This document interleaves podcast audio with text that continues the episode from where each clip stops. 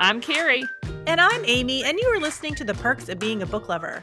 This is a show where two friends chat about books and reading with another book lover, and we find book lovers everywhere.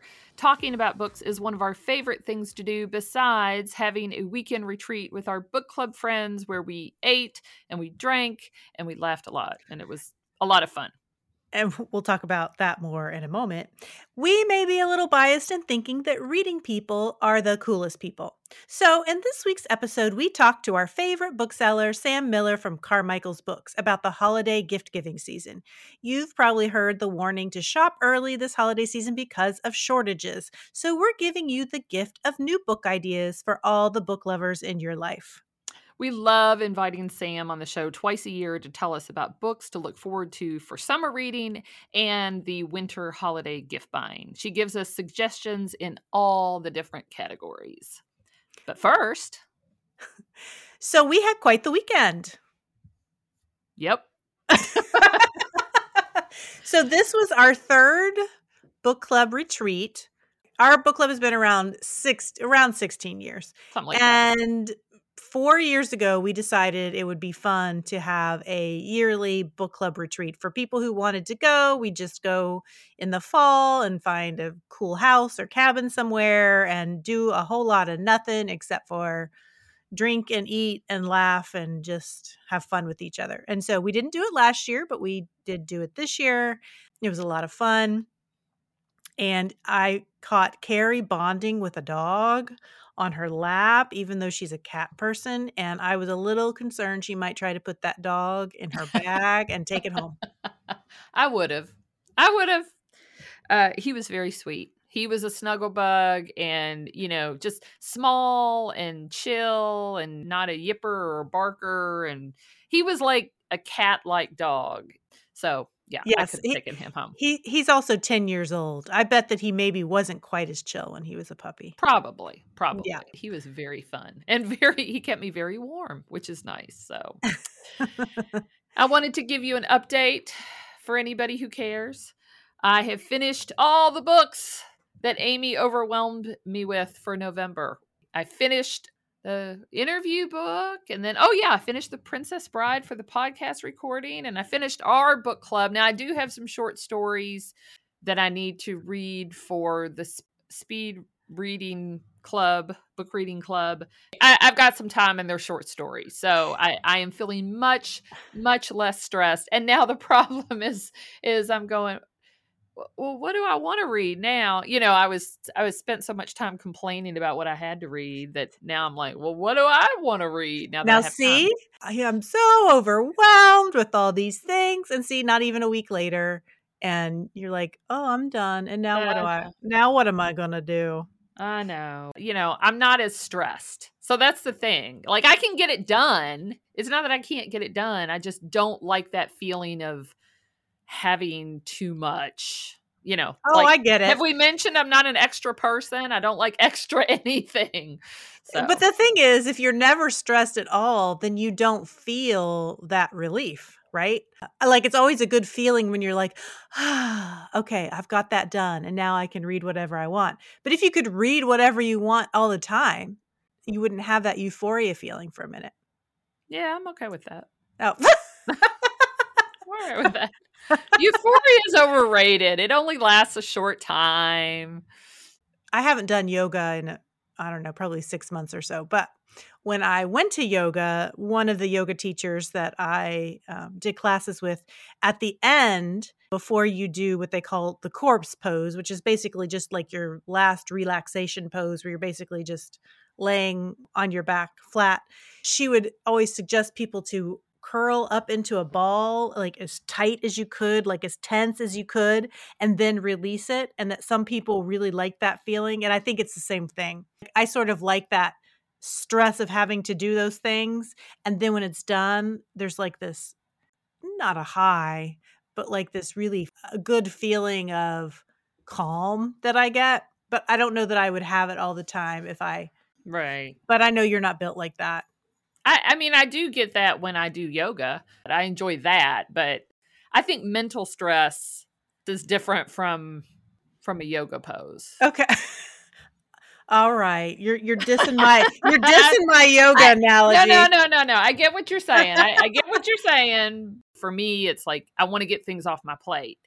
Yeah. And I want to check them off. And I can do that, but if that goes on too long, then it, it's almost like by the time I get it done, then I'm sort of at loose ends. It, it's like I have these leftover frazzled uh, feelings. So, but there's one more thing of note on our book club retreat. One of the members of our book club is really, really interested in the Enneagram. And the Enneagram, for people who aren't familiar with it, it's sort of like a personality categorization tool. Do you think I'm describing that right? Yeah, I think so. And so you can take free tests online that will, you know, ask you different questions and will give you a number from 1 to 9 that most describes your it's more about motivations, I think, um, with the Enneagram. Uh, it's similar in the kind of test when Meyer Briggs, I would right, say. Right. Um, so, anyway, you and I both took the test, and you came up as a five. I mm-hmm. came up as a nine. And when we were reading about it, apparently fives and nines can be a really good team. They can. And we are. Yeah. I appreciate your uh, your intellect. You keep me on track. And I sort of need you to do that for me because otherwise, sometimes I have, I get a little too excited about things, as evidenced by all the books you had to read in November. But you bring, if it was up to me, I would never do anything even remotely interesting. I would stay in my house and read books and be like, no, nah, I don't need to do that. No, nah, I don't need to do that. So you were sort of the the kick in the pants that that gets me out of my comfort zone. So that's good too. So for for anybody out there who uh, is into enneagrams, and if you know anything about fives or nines, DM us. I need to know more. oh, I did want to mention first part of this episode. I think that the audio is pretty good. In the second half, my crazy neighbor is I don't know if he's blowing his leaves or he's power washing his deck or I don't know. He's constantly outside because his wife won't let him smoke in the house. Anyway, there is some background noise in the second half of this episode and I apologize. I think listeners will be so focused on Sam and her funny commentary and her great book suggestions that they won't even notice that. Good segue, Carrie. Thank you. That's what I'm here for. Let's listen to Sam. Okay. Hey, Sam. Hey, Carrie. We've got our favorite bookseller here in the house. So, Sam, it's a few days before Halloween that we're recording this, but we're going to start talking about the holidays because of the 2021 book supply chain fiasco. So we're going to talk about the holidays early because everybody needs to start their holiday shopping. Yes, Amy, you're absolutely 110% right. And it's not just books. You've probably heard it in, uh, on the national news and the local newspaper, etc., about all sorts of things because thanks to COVID and lots of other small factors, the supply chain for almost everything is not very robust right now. So there are lots of things trapped in container ships. There are lots of things that need to be printed in other countries and they don't have paper or they don't have cardboard to send it. So there's lots and lots of issues, not just for books, but for retail all over. So, yes, the best advice is to, if you know what you want, buy it now or pre order it now so you make sure that you have it. And if you don't do that, be flexible about what the perfect gift might look like a little later on. So, what's your experience been with this so far? Well, it's real. One, it's uh-huh. not just like oh the media talking mm-hmm. about whatever. It's real, and it's already happening. Uh, even on just basic things that aren't holiday staples, that aren't big new titles, just basic books that you would assume, oh, our distributor's going to have that. It's probably going to be just two or three business days. And then you look it up and it's like, oh, actually, they're waiting for a publisher reprint. So I have no idea how long that's going to take. So it's already happening. I mean, obviously, we all lived through 2020 and we know about those grocery trips where you're going to get those staples and that staple isn't there. Remember the toilet paper and all that stuff? it's kind of the same thing. It's like there's still things that there are gaps where whatever it is, it's just not available right now. So you just have to figure out a workaround. Yeah. So, with all of that in mind, what are some Literary fiction, historical fiction, fantasy, sci fi, holiday reads, mystery, thriller, nonfiction, cookbooks, graphic novels, kids' books, Kentucky authors. where would you like to start? I'll take literary fiction for 500. Because mm-hmm. this first gives me the chance to talk about my book of the year, which I believe I may have hinted at the last time I was on this lovely podcast. But it is called Small Things Like These, and it's by Claire Keegan, who is an Irish writer. And it's a very small novella. It's barely over 100 pages. It's set at Christmas, but it is certainly not a warm and fuzzy Christmas book. But it's about a time in this man's life where a piece of knowledge is made available to him and he has to make a decision about what the right thing to do is. And it's one of those points where there's the right thing to do or there's the easy thing to do. And if you do the right thing, it's going to affect the rest of your life forever. And you have to make a decision right now. And it makes for very compelling fiction, those moments in life. You come to a fork in the road and you have to make a call. And this is one of those. And it's beautifully written. And you can read it just a couple of hours, but it's very powerful and it sticks with you. I've read it like three times now. It's terrific. That might be a book you could read for the holidays, Carrie. Uh, yes, I, I will do that. Don't do like you did on the Alix Harrow book and read it before me. I'm reading this one first. I did bring them a copy, but only a single copy. So. so she's gonna fight over It it. might have to be a jump ball situation. Another book that I've read that can totally vouch for, which is terrific, and people may have some resistance to, which I understand. They may be saying, Sam, I can't read a book about the pandemic, especially a book about the pandemic set in Minneapolis, of all places. But I will say to you, what if it's set in a bookstore? Oh, What if there's a ghost of Oh. a, a regular customer who refuses to go away? What if they're fully realized, beautifully written indigenous characters? Mm. What if it's written by a Pulitzer Prize winner and a National Book Award winner? oh, is this Louise Erdrich's new book? It is. Oh, I guess. Ding, ding. and it's called The Sentence, and it's available next week, and it is fantastic. And I highly, highly recommend it. Even though I, like a lot of people, see the word, you know, pandemic novel, and you're like, We're just barely on a path to normal. exactly. Yeah. But it's such a fascinating look at the crazy that was 2020. And she's a master. There's no other word for it. So it's fantastic. cool. Well, you sold me on that one. A ghost. You in a can read that bookstore. Okay, I'll read that one. Another one that we love at Carmichael's uh, because we love Dave Eggers all the time, but his new book is called The Every. And it's a sequel or follow up companion to his novel, The Circle, which was kind of like a Facebook y type social media company, if you remember that one, which is uh, obviously in the news right now. But what he's done, because he wanted to give some loves to indies, is the hardcover is only available at independent bookstores. Oh, I heard cool. about If you want a hardcover, you have to come to an indie bookstore. And to sweeten the pot even more, there are multiple covers available. So depending on what time you buy it at what independent bookstore, the covers are going to look completely different. Oh, that's cool. Now he was able to pull this off with his contract by making the paperback available to other places, including the giant A that we do not Yeah. name. Right. But independent bookstores will have the paperback as well. But if you want a hardcover, which is you know makes for a great gift, you have to come to an independent bookstore to get it. So thank you, Dave Eggers, for that love for the indies. I think that would be very cool for other writers to adopt. You know, if they can work that into Agree. their contract. Not everybody has their the same clout. well, that's Same right. edge. That's But true. yes, I agree, and I appreciate him looking for a way to you know work that around. yeah.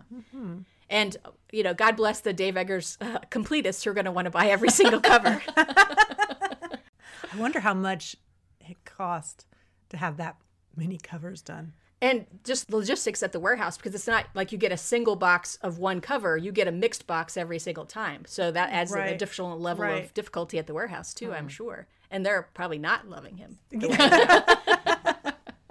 uh, historical fiction there's also a couple of interesting things that we're looking forward to and that are featured in our holiday catalog gail jones is a kentucky author who's taken like a little bit of hiatus from writing like a 20 plus years mm. hiatus from writing. And this is her new novel palmares and it's set 17th century colonial brazil.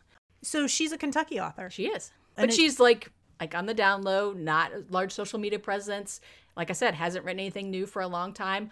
Lots of people have rediscovered her earlier works have been republished recently. So yeah it was a very pleasant surprise to know that she had something new. Also in historical there's a new outlander book tell the bees i'm gone is coming soon so people who've been waiting and waiting and waiting for the new one will be very happy. What number is that? Do you, like I read the first one. 47? I think it's like nine. No, I think it's It's more than that. I don't know. I'm not know. I'm not an Outlander reader, so I don't know the exact number. I thought it was double digits though. It, it may be. Like Carrie, I have read the first one and I really enjoyed it, but I'm just not a series reader. And they're they're big. well, she's an historian, and I feel like you know she wants you know her research to be in there, Mm-hmm. and I hear she does the blending very well, and it's not like extraneous facts that really have nothing to do with things, but I feel like she does want to put it in there. Number nine is what it says. Okay, you won. Great job. I just listened to a podcast that was talking about that recently, and they were wondering how well this book was going to do because it had been such a long hiatus since her first one, and that people may have forgotten what happened, you know, the, but don't want to go back and read all of them. So might be interesting to see. But I have a couple friends who are diehard fans, and I know that they will be buying it. Well, we have lots of reserves for it, so I know that there are lots of anxious people, and I don't know if those people are anxiously rereading or if they're just like going to recaps on the internet, like, oh yeah, that's where we were. Last time we talked a little bit about all the historical fiction novels having the pictures of the backs of women. Is that still is that still a thing? it's still a thing. That really irks me. I'm of two minds. Like I appreciate that there's a visual code, hmm. But I Right. it works as a bookseller especially. But yeah, it's, it kind of feels like to, counterintuitive if the purpose of the story is to put women in the center of the story. Why are they featureless? Right. Right. Or why do we see their back? I just caught on to the whole visual code of, well, if the cover looks like this, then it's probably a book that's like this. Like, Where'd You Go, Bernadette? That bright color, not cartoon, but I don't know how you would describe it. But other books that are sort of like that, where you have a quirky character and there's a little bit of humor, all have that same sort of looking cover. Well, it's interesting too when you notice it opens your eyes to lots of things. Like the sci-fi author T.J. Klune, who wrote mm-hmm. House in the Cerulean Sea. His books, they look like middle grade books. Yeah. Mm-hmm. This, the font is very middle grade. The images are very bright, and they totally look like middle grade books. And when they first showed up, it was like you just want to take them to the kids section. They're not, but I feel like that reflects what's inside very well mm-hmm. because of the magical element and because of the vibrancy of the books. Mm. So I found that was a very interesting choice. All right. What about fantasy and sci-fi? Well, you know, there's always Dune. yeah, there is always Dune. And that is something we have lots of, although there are a million different formats for Dune right now. But yes, if you've not read it and you see the movie and you feel like, what just happened? Or I would like to know more detail, or I can't wait for part two and I would like to get a peep about what might happen in part two. We've got plenty of copies of Dune. I've read that one. But now I will say my husband and daughter went to see the movie, but he said the movie only goes to like a very small section of the first book. That's not even the best part. I have not seen the movie yet. I have been told that if I watch it on a small screen, I am an idiot, but you know.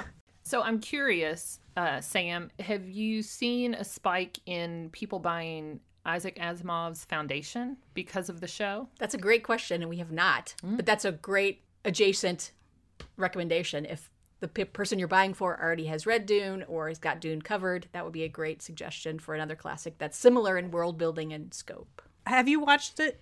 Yeah, we're, we're watching it right now. Now, I have only read the first book of the Foundation series, but I was like, none of this happens in the book, right? And he was like, yeah. But for me, I feel differently about Found. Like, I'm not as committed to Foundation as I am to Dune. One of the changes that I do like about Foundation is that a lot of the characters in the book are male, like, they're all guys. And in the show, they've switched it and a lot of the major characters are females in the show so i do kind of like that so any other We totally got off track here. Yeah, yeah. It's Cloud okay. Cuckoo Land, the new Anthony Doerr, i- is kind of hard to really categorize, but sci-fi fantasy sounds like the best spot to put it because it's got a Greek fable, 15th century Constantinople, 1950s Korea, and a future space traveler all in one book, all wrapped up in a fabulous story. I've not read it myself, but for all the people who loved All the Light You Cannot See, this is a completely different side of him, but yet it's the same great writing. So people have been gobbling this one up. has he published anything between all the light and this one or is that it No, he had okay novels previous, okay but this is the follow up. okay and this i mean that's a hard book to follow up Agreed. because it was And I- amazing I applaud him for going in a completely different direction. I'm sure the publisher was like, "Hey, got any more World War II fiction for us?" Uh-huh. But no, something completely new and uh, it's kind of genre blowing too. So good yeah, for that's him. that's very cool. He decided to do something completely different because he, it's unlikely that he would have been able to top all the light you cannot see. Or, or maybe he could have written a book that it's as good, but the phenomenon Right. that's really Right. hard to have more than one time. I think in your career as an author. Right. Right. All right. Uh, there's also a sci-fi one that's dark, which might be up your alley, Carrie. Our sci-fi guru at the store, Jonathan, loves this one. It's called Mordew by Alex Pheby. It's a dark fantasy about a city built on the top of God's corpse. Ooh. I thought you might like that. that sounds wicked cool. There's some talking animals. There's a whole bunch going on. So yeah, Huh. for people who like weird world building, I think that would be a good one. Weird world building that needs to be like a new category in the bookstore. It's hard to say quickly though. Too. and then the next category we usually like to talk about is beach reads, which is normally isn't a big thing in December. Normally, Right, like the the Christmas yeah. warm fuzzy is kind of like that mm-hmm. seasonal. But I did discover this summer, which was that was super great. One of the rarest unicorns to find as a bookseller is a well-written literary fiction feel-good book. Because hmm. either it's too sweet, I can name like five or six that I go to all the time, none of which are very new, that people sometimes we refer to them as grandma books. It's like, you know, a general interest book that is going to satisfy a wide swath of readers. But I found a new one, except it's 90 years old. But last year during the pandemic, some famous British authors were asked what book they were recommending for people to read as a self soother. One of the ones that kept coming up over and over, and it's been republished for its 90th anniversary, is one called A Fortnight in September. Hmm. And it's by J.C. Sherriffs. He was also a Hollywood scriptwriter. He wrote the, got an Academy Award nomination for writing the screenplay for Goodbye, Mr. Chips hmm. but he was also a novelist. And literally, it's just what the title says. It's a book about a family, uh, a middle class British family that goes to the seaside for two weeks in September. That's the entirety of the plot. but it's so well written, it's so beautiful. And each of the four family members have something else going on in their life. You know, they have stresses at work, they have stresses at school, they're just graduated, they don't know what they're going to do with their life. And so all of those are examined through each family member's eyes. And it's just just wonderful. You know, it's 90 years old, so things are becoming very unsettled in Europe. So there's that aspect of it. Uh, there's the aspect of the children growing up, and maybe this will be the last time they take this family vacation, which they've continued to do at this place that's getting more and more run down because it's like they can't stop going there. They, they don't want to break that tradition. They want to keep going back, even though it's not quite the same as it was when they started. And it's just gorgeous. And I love it. And I love having that new tool in the belt to recommend to people who were looking for that kind of unicorn of a, just a good, feel good book.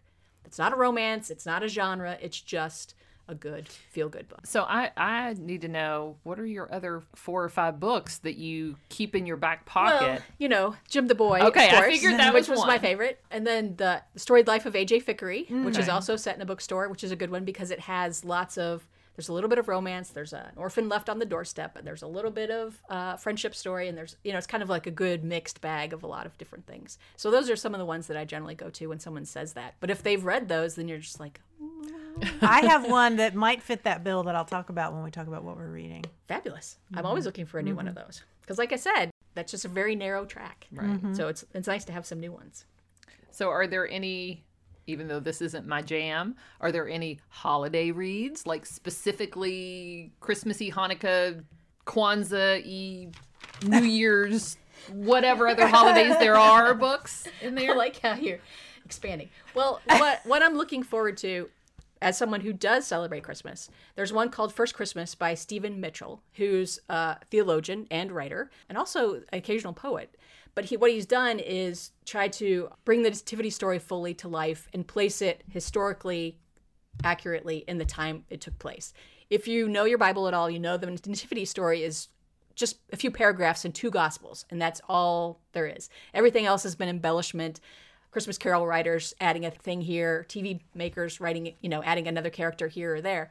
But literally, the nativity thing is just a couple of paragraphs. So he has made an entire volume that tells the whole story through the Gospels, but also puts it in the historical perspective. And I've not seen it yet, but I'm really looking forward to it because I'm very curious how he's going to do that. Hmm. I'm also intrigued because apparently the burro or the donkey has a big part in it. So I'm I'm interested to see how that's going to play out. Hmm. Now that is a Christmas book that I could do because it's based in history. Right. And yeah, I, I could do that one.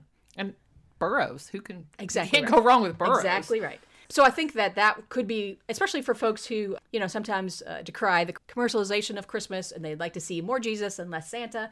I think that would be a great recommend for a person like that. So I have to throw this out here. Amy asked, you know, are there any Christmas books? Are you going to do? Because we both do Halloweeny reads, Sure. and I rolled my eyes at her.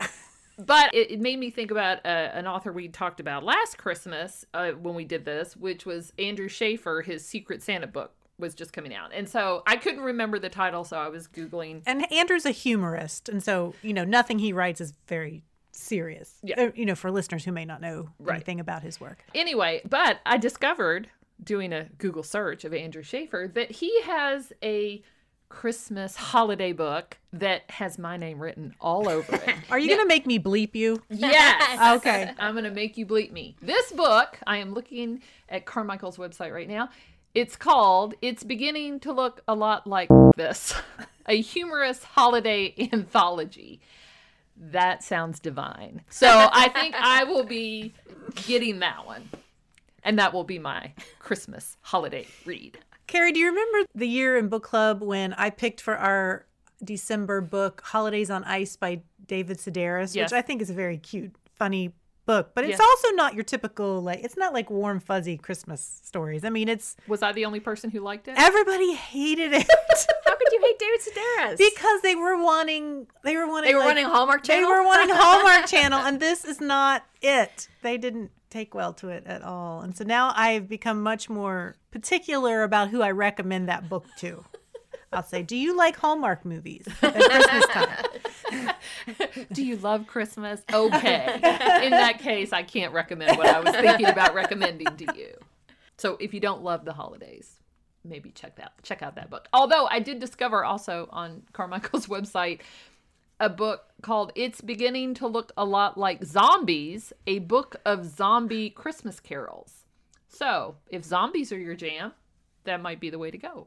We're all about quirky holiday gifts here. I just can't wait to hear Jingle Brains. All right. Okay. Speaking of dark things, mystery mystery is normally one of the things we like to talk about too. And a dark, super dark thing that's coming out in that section of the store is called "Never Saw Me Coming" by Vera Kurian. It's a debut novel and it's a very interesting premise. There's a college study of psychopaths, and then something bad starts happening to the students in this class of psychopaths. Can't imagine. so, yes, super dark. I mean, is it on purpose that there's a class full of psychopaths? Yes, I mean they're being, they're, they're being studied, Oh, okay, okay, okay. and then some uh, bad things start happening, as you know, As not- as would happen. unsurprisingly so. Yeah. Yeah. But if you like your mysteries super dark, that would be a This, great one would this consider. also fit into like dark academia? Because is it like a school or they're just people who are being studied? So I think there's not probably not a lot of cloaks in it, and I feel like you have to have some cloaks in dark academia. I'm not exactly sure of the genre guidelines, but There has Okay. to be a dean at some point. Exactly right. Okay. Um, also, uh, coming for this Christmas, Silverview by uh, John Le Carre. So his swan song for the espionage spy thrillers in your family. That would be a great one. because he passed away this year. Yes, he did. Mm-hmm. Um, and then there's also Otto Penzler, who is the owner of the Mysterious Bookshop. He and often edits mystery anthologies. Has a new one called The Big Book of Victorian Mysteries. So if you're the person you're buying for has exhausted every single possible Sherlock Holmes, that would be a great one to do. And it's nice and big. So it's nice to tuck into a big anthology on a subject that you love. Victorian, that's kind of a dark, creepy, gothic period. Yes, and as a, the companion to that, which I've been enjoying heartily and have read it aloud to unsuspecting coworkers many times, your guide to not getting murdered in a quaint English village. Which is, like it sounds, a humor book that has cute cartoons, but it's kind of like if Alfred Gorey, who illustrated famously the you know the characters on the masterpiece mystery cartoons that start the, that show. If he wrote a humor book, that's kind of what this would be. But it's hysterically funny, and it's perfect if you have a, a PBS pledge tote that your cat likes to nap in. This is probably the humor book for you. or if you've ever argued in a pub about Agatha Christie's greatest detective, Yeah, this is definitely the humor say, book for for all you. those Agatha Christie lovers out exactly there. Exactly right. That might But be, it's so funny. that might be one for my mom. Like she is a mystery buff. She loves mysteries. She's read Oh, Hercule Poirot. I think and- so, Carrie. Okay. All right. It has a great part where it's introducing you to all the points in the village, and for it sa- and it says Village Green. Why is it so squishy? That's one of my favorite things to read about. But it's hysterically funny and perfect for like a small gift, especially like a like a hostess gift. Like it's going to cut a wide swath as far as making people laugh. Cool. What about nonfiction? For all those people who aren't that into fiction, these are usually nice gifts to give to people who you don't know if they like to read or not. You know, they're more universal type gifts. So, what you got for that? There's lots of nonfiction, so many great things coming out. It's hard to narrow down. One of my favorites, if you like memoirs, or the one called Smile. It's by a playwright. Her name is Sarah Ruhl, and I was unfamiliar with her work before I read it, but it's a medical story. She was pregnant with twins. It was a geriatric pregnancy that was quite dangerous, and she was able to carry the twins successfully. But almost immediately after she gave birth, she got Bell's palsy, so mm. half of her face was paralyzed. And so this book is about her, you know, 10 plus years journey with Bell's palsy and how to navigate the world as a new mother, as an artist, as a working woman when you can't express yourself through your face. Oh wow. Especially in her field where she's a playwright. So imagine going to a dress rehearsal, the actors are performing for you and they're looking at you and your face is completely frozen Right. or you have a new baby and you can't interact with them the same way another mother would because your face is frozen. And she writes about it so beautifully and wonderfully because she's an amazing writer. Uh, it's one of the best like medical memoirs, illness journey stories that I've ever read. And there's also the whole issue about society expecting women to smile. Oh, absolutely. And she dives deeply into that about how just literally how people don't behave around her the same way they used to because she's not smiling. She's unca- she can't smile. So people are trying to joke with her, men who are trying to pick her up. Like it's a completely interesting take on how much of that is taking from facial expression. Wow.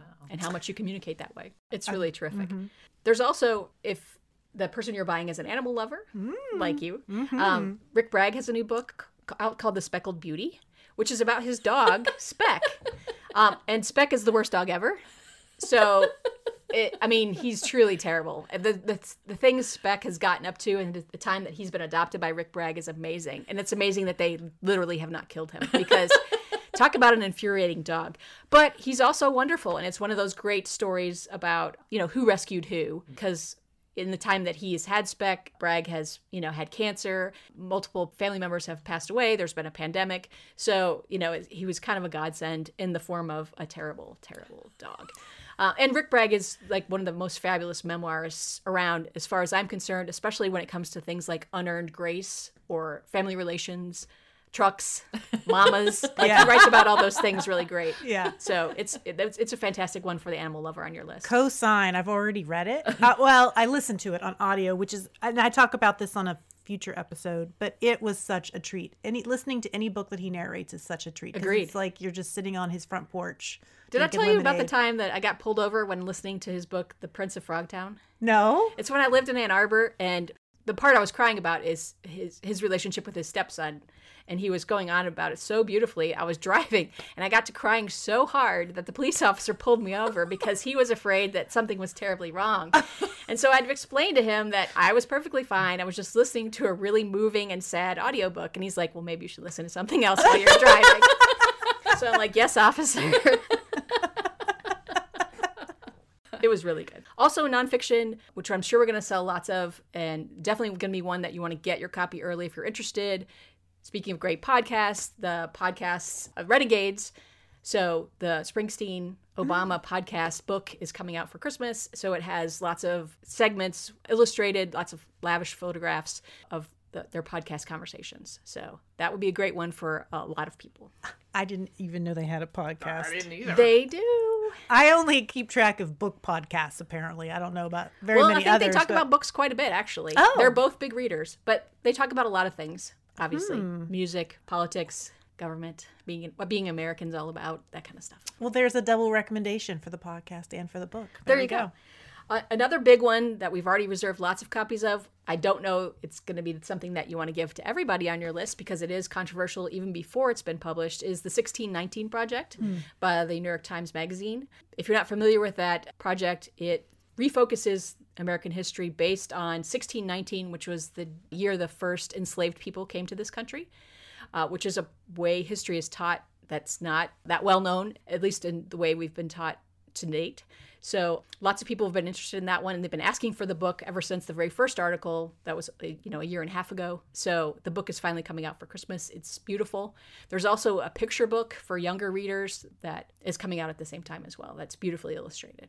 So again, not for everybody on your list, but one that we're keenly looking forward to.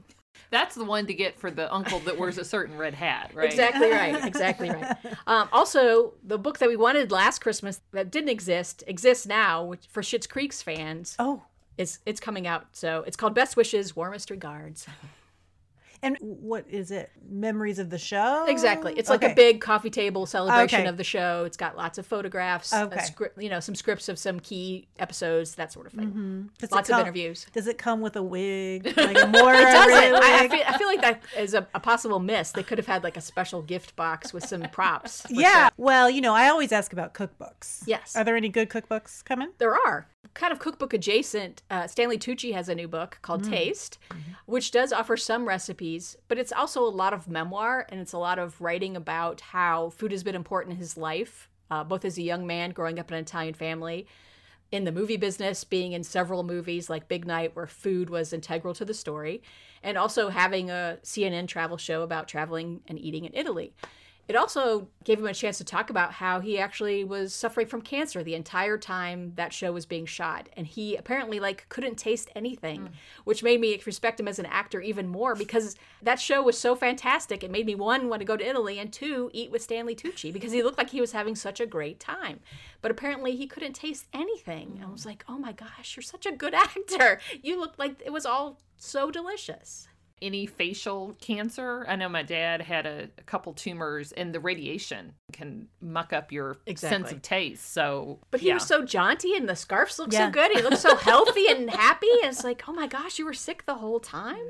Um, and his sense of taste was even messed up even when it started to come back. I, I heard an interview with him on on Fresh Air, uh, but he said that pretty much everything tasted like garbage, like everything, because his sense of taste was just so messed up. So yeah, I want to read that one. that must have been so dismaying as someone Yeah. who's so food. I mean, it'd be bad for anybody, but such a, a foodie, that's like the cruelest punishment. Yeah. David Chang also has a new cookbook coming out. Uh, if you're a Momofuku fan, it's called Cooking at Home. I think his idea of cooking at home and my idea of cooking at home are much different, but it's a beautiful, beautiful book and would make a great gift for people, fans of his, or uh, like a fancy co- coffee table cookbook lover. Uh, there's also a great one called Black Food by Bryant Terry, which is gorgeous and has a lot of food from all sorts of African sources from the diaspora. So it's not just like, oh, here's some lots of recipes from the American South. It's way broader than that. And uh, I hear it's dynamite. Uh, we've had some people cook some of the recipes, and I hear it's dynamite. Oh, that's a good idea for my son. He would like that one. Very good, Sam. Very good. What Now else that do we we're all have? hungry, I know. Ah, There's a, a kid's book that I really love that I did want to mention. It's on my brain because we're, as uh, Amy said, we're a couple of days just out from Halloween when we're recording this. It's called Garlic and the Vampire. and uh, it's so cute because the vegetables in this story are being terrorized and eaten by a vampire. So who's going to save them? Well, The garlic's going to save them, of course. So garlic, who's not, despite her pungent taste, is not a very brave vegetable, has to find her bravery in order to defeat the vampire. It's fantastic Very cute. Who's and the all the all that the vegetables have very distinct personalities. It's very cute. Who's did you author? mention the author? Um, her name is Bree Paulsen, Okay. and another not graphic novel, but sort of graphic novel, comic book adjacent. It's called All the Marvels by Douglas Wolk, and I'm so impressed because essentially. He's making the case that the stories told in the Marvel comic books, starting in the 60s, is the longest continuous story in humankind. Hmm. So, in order to do this, he read every single one of them. Wow. or said he did. So he's analyzing all of that to try to determine if indeed that claim is true. And also it helps like tell the history of that time and actually shape the history of that time too. So it sounds fascinating. Especially for people who've done the deep dive and are like hardcore Marvel people, this is definitely a book for them. As far as kids stuff, my top recommendation is everyone, every human being listening to this podcast needs to listen to The Beatrice Prophecy uh, by Kate DiCamillo. I love all of her books. She's, she's fantastic. She's always is about uplifting lives, whether it's animal lives or human lives. But this one is particularly, I feel like it's her masterwork. I really do, which is saying a lot considering the awards she's won and the books she's written. Uh, it's a medieval story. It's a fable about a young girl who is prophesied to to throw overthrow the king. So she goes into hiding in a monastery, and there's a cast of characters, including a goat superhero that I love, who helps her in this prophecy. It's amazing. It's wonderful, and it's a great uh, book for like the child in all of us. Uh, it's something new, but it reads like a story you've always known, which is an amazing gift of it. And I would recommend it for anyone, not just for kids. Like, especially if, for a person who might be like, uh, you know, a little crusty on the outside, but you know there's a marshmallow on the inside. Maybe they haven't got in touch with their inner child in a while. It'd be perfect. Oh. That one sounds really good. And what's that one called again? It's called the Beatrice Prophecy. Now you said you think everyone should listen. Did Oh, you I'm mean sorry. that? No, I mean experience in some way. Oh, okay, okay, I'm making a podcast, so I'm thinking listen. okay, okay. Is that it, Sam?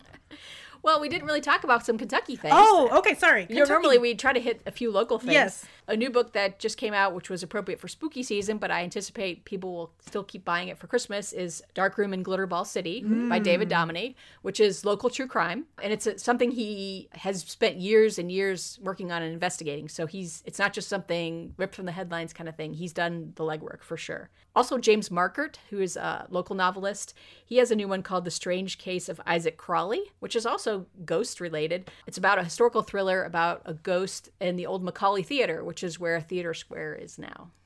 And it's sort of a take on Jekyll and Hyde. I think. Exactly. Right. I think he's and that wearing. one has a very distinctive cover. it does. Yeah, I do like He's the wearing cover. his Stevenson uh, love on his sleeve for this one, I think. Mm-hmm. There's also one we're looking forward to called by a local author named Kimmery Martin. We've had good success with her previous books. The new one's called Doctors and Friends. It's about three female doctor friends and their ups and downs in life. It comes out soon, and we're actually having an event with her on November 17th.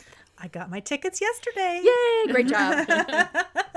and speaking of David Sedaris, we're happy that he's coming back too. We'll be selling books at that event on December 17th. So you all need to go read Holidays on Ice before that. It's always appropriate to read Holidays on Ice in December, I feel like. Yeah. It's good to balance the cloying sweetness with a little bit of I agree. That's right. reality. I agree. I agree. All right. Well, I think that that was Awesome. awesome. That's right. We're going to take a short break. And when we come back, we're going to talk about what we're reading.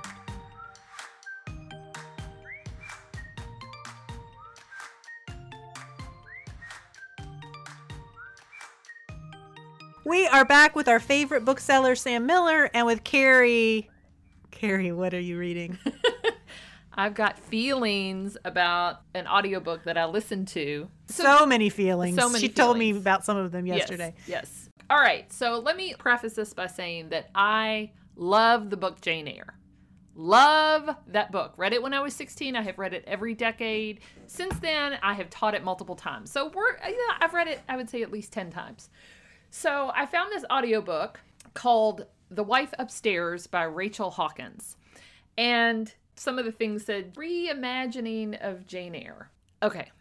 Usually I, I, I prefer to talk about books that I just loved, you know, that I gave them four or five stars. Now I gave this book three stars because for a couple reasons. One, I'm like, you know, it takes a lot of balls to reimagine Jane Eyre. I mean, that takes guts. And two, I have never written a book, so I can't really criticize anybody about their book writing.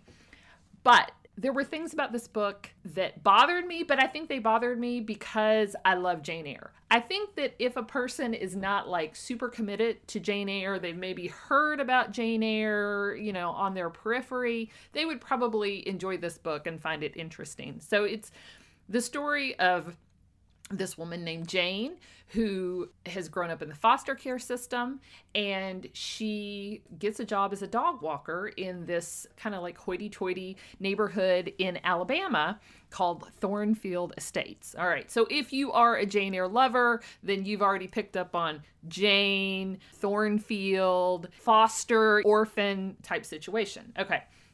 So the story goes on. She meets a gentleman named Eddie Rochester and his wife, B. Rochester. Uh, her real name is Bertha Rochester.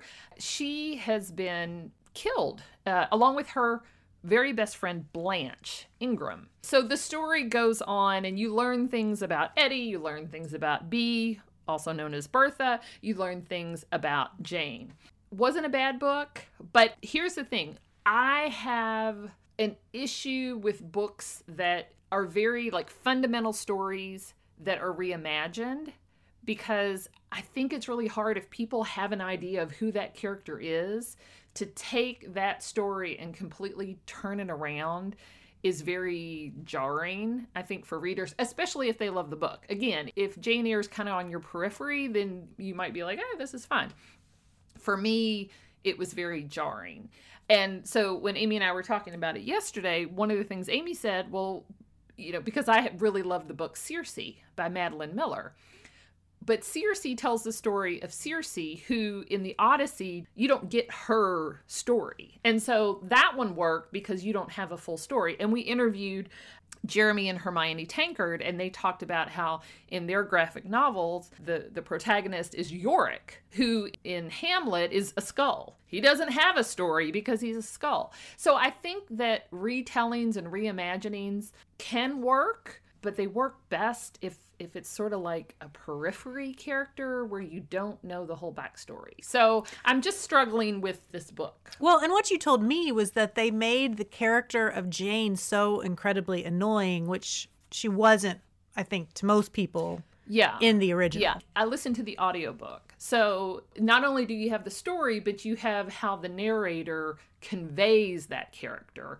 And in this audiobook, she's she's a liar. I mean, she's just she's annoying. The voice was annoying. So I didn't love Jane in this story. And in the actual Jane Eyre book, like I love Jane. I think she's a very strong character. I compared it to, you know, people who love, love, love to kill a mockingbird. When Go Set a Watchman came out, I was hesitant to read it because there were people who were furious about that book because it completely flipped their idea of who Atticus Finch was. So, anyway, that's my TED Talk. Thanks for coming. Makes for an interesting discussion, though. I mean, I think you're right that a reader who doesn't have any background with Jane Eyre, it wouldn't really matter so much. For sure. Mm-hmm. What I like in the reimaginings is, to your point, it's a character we haven't heard from before. So, staying on the Jane Eyre bent, I loved Wide Sargasso Sea because we f- hear Bertha's story, which is not a story that we hear in the original book. I appreciated that, and that's one of the, like the first ones I can remember too, because that book is quite old, where there was that telling of the other side, which is very common now but I wonder what the bent of the author was. Like, I'm just going to riff on it because I like it. Like, in my mind, a reimagining should make us refocus on the story in a different way, or it can just be fun. Like Curtis Sittenfeld's retelling of Pride and Prejudice that was set in Cincinnati. I mean, that was just fun. But uh, to me, a reimagining needs to have some sort of yeah. Like, purpose. why are you? Why did you choose this particular work, and what are you trying to? Are you skewering it? Are you sending it up or you know are you telling a different side of it that we haven't heard before? I feel like it has to have a purpose or else i'm just kind of wondering why. Why not just have a character named jane completely separate from something else?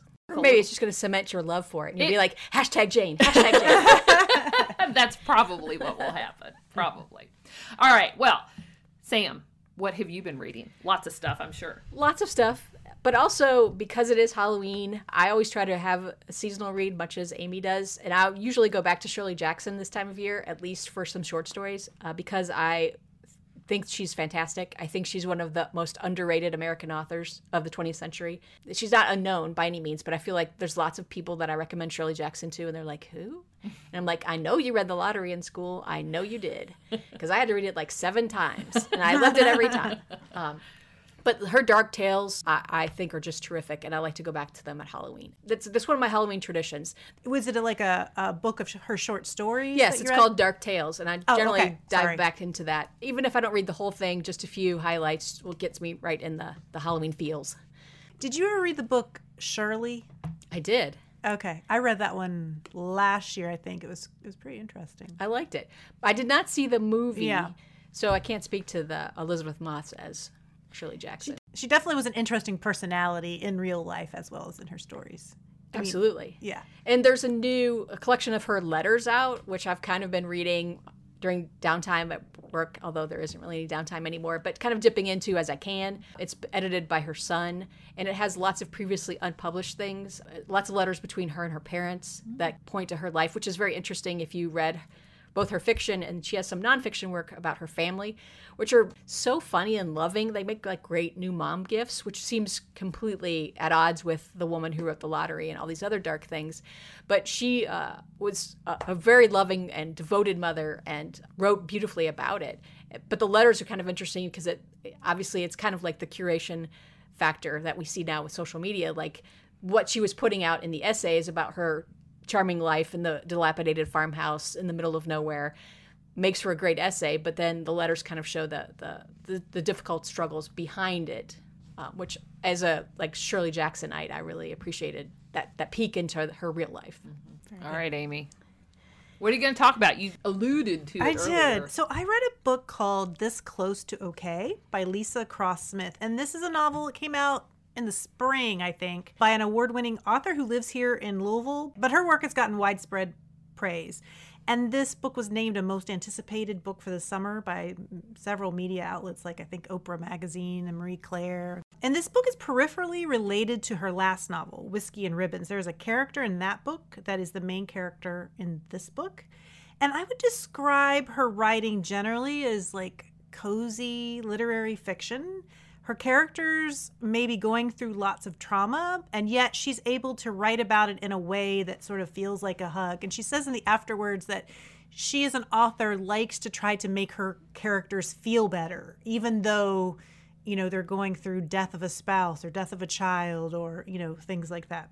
So in this book the first scene that we have is of our two main characters. There's a man standing on a bridge and this all is all set in louisville kentucky and he looks like he's ready to jump off and kill himself and his name is emmett and then there's a woman named Tally, and she's in her car driving by. She sees him, she stops, and she talks him off of the ledge. She takes him to a coffee shop to help him calm down. And then a weekend happens. She invites him to stay with her for one night, to sleep on her sofa because he doesn't have anywhere else to go. And then one night becomes two nights, and until they have spent the whole weekend together. And what we discover is that Tally is, by profession, a therapist, and we find this out fairly early on in the book. But she doesn't disclose this because she doesn't want to frighten Emmett. And Emmett has some secrets of his own that he doesn't want to disclose. But what happens is that they gradually tell each other over this weekend some of the emotional trauma that they both have experienced. And in the process, in a very short, compact period of time, they try to heal each other. This book is set during the last weekend of October, and that is when I read this. I just finished it this morning. And it's a great seasonal read, although it's not scary. It's more cozy in the way that October is, with sweaters and crisp weather and a cup of tea and you know, good smelling candles and soft blankets and all those kinds of things. And it made me think about has there been a person in my life that when I met them, I was immediately drawn to them in such a short period of time? And does that really happen? I liked that it happened in this book. And I think that Leesa Cross Smith does a tremendous job with character development and with the setting. I don't know if I, I've had that person. I definitely have had people that I was immediately drawn to as friends, but sometimes those relationships didn't end up turning out very well. I liked it in this book. I'm not sure that I would like it in it, it's never worked out for me that well in, in real life. I will definitely be reading more of her work. I've read Whiskey and Ribbons. She had a collection of short stories that came out last year, right before the pandemic, that I have. I haven't read those yet, but I'm definitely going to dive in. But I do really enjoy her. I'm so glad that you talked about this book because I got to interview Leesa a month or two ago for a video series of authors love indie bookstores and so i was representing the, the indie bookstore and she was the author obviously she was terrific. She used the word cozy more than one time, so I feel like you totally have your finger on her pulse. Well, I didn't come up with Right. that. Or characters talk Yes, about it in the book all the time about, you know, like Emmett just loves the feel of her house. You know, it's uh what's that Danish word? hygge? H Y G G E. I mean, she talks about hygge in that book. So I mean, it's a big part, and it was kind of the case in Whiskey and Ribbons too. I didn't feel it as much in that as I did in this. And I don't know if it's because this is set in October, and I feel like October is sort of a hygge month. Yes. You know, can be a hygge month. Uh, if you're doing it right. if you're doing it right, it could be a hygge month.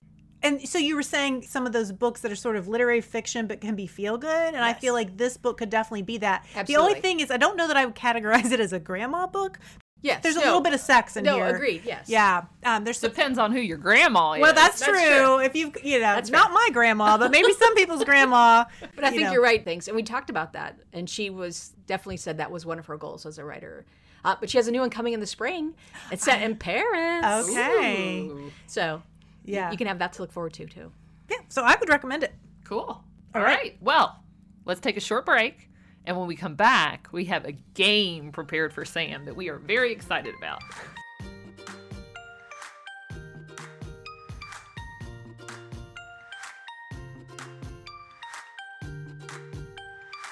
We are back with Sam Miller, and we decided to do something a little special with our third section today.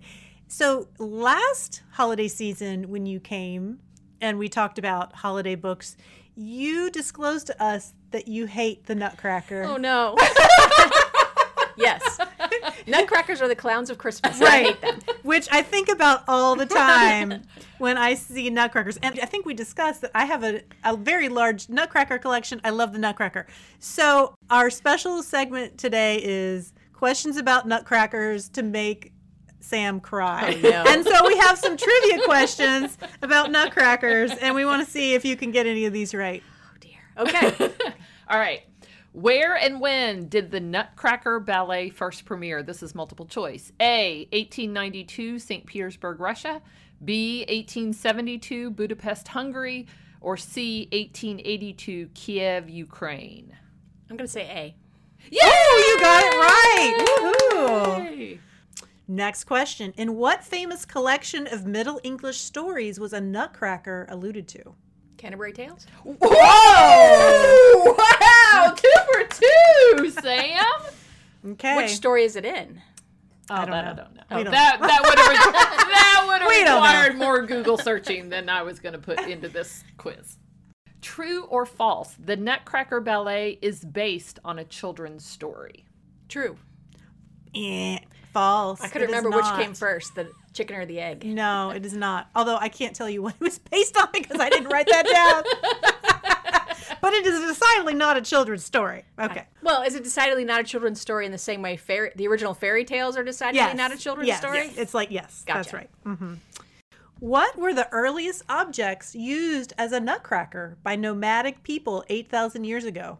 A rock? Yeah, well, two rocks. I'll give you credit. We'll give it to you. Yay! All right. What king of England gave a nutcracker to his wife whose head he later cracked, as it were? Henry VIII? Wow, you are just knocking these I out. Henry Even though- VIII, aka best husband ever. I know. What word referring to these Christmas delights was used in a dictionary of the Brothers Grimm in 1830? A. Nussknacker. I'm trying to make myself sound German. B. Schreckenspenst. C. Teufel. Or D. All of the above, according to Sam. I feel like the answer is pointing me to D. Yes. Well, so Nussknacker is German for nutcracker. Schreckgespenst means boogeyman, Oh, yeah. and Teufel means devil. All of the above. so D Hard, all of the above. D works. Okay, so this last one is more personal. So I have quite a large nutcracker collection of my own, and which one is my favorite? A, a standard toy soldier. B, a pizza maker. C, a mariachi player, including the big hat. Or D, Charles Dickens. This is the toughest one. Given your extravagant gesture for the big hat and your love of food, I feel like that might have been a clue for C. Hmm. Well, really, I like all of these. I'll give it to you, even though it might be B, the pizza maker, because my son, when he was, it was my son's favorite when he was little, because he always said he wanted to be a pizza maker. Well, I feel like if you're a true collector, the more arcane ones are probably going to be the ones that you Right. would brag about anyway. And Right. I can't say I've ever seen one. Not that I try to look that closely. oh, well, you'll get pictures this year. oh, goody. I do have one of Charles Dickens, though, where he's kind of dressed up like the Christmas Carol that someone gave me. I think nutcrackers are fun. She thinks they're the clowns of Christmas, but it's it's all good in the end. So Yeah, That's I think- right. I think she did really well, and she didn't shed one single tear. no, So no. I am gripping the side of the chair, though. I was kind of hoping that this would be like exposure therapy. And so maybe you could get through the Christmas season and see a nutcracker and it wouldn't freak you out, but I just avert my eyes. I mean, I, I'm not at the screaming phase, Okay. but I, I just avert my eyes. okay. All right. Well, Sam, as always, it has been so fun. We don't have a prize for you. If we did, it would be a nutcracker, and you would have not won it anyway. Fair. So That's true. thanks so much for joining us. Thank you all. And uh, happy holidays to everyone. Thanks for joining us this week. Follow us on Facebook at The Perks of Being a Book Lover or on Instagram at Perks of Being a Book Lover Pod to see what we're up to. For show notes for any episode, go to our website at www.perksofbeingabooklover.com. The show notes are also included on the description of the episode on your podcast player. If you like what we're doing with the show, tell a friend. Word of mouth is one of the best ways to help people find us. Finally, a huge thank you to Forward Radio 106.5 FM, a grassroots community radio station in Louisville, Kentucky. You can find our show there, live or in archives, at forwardradio.org.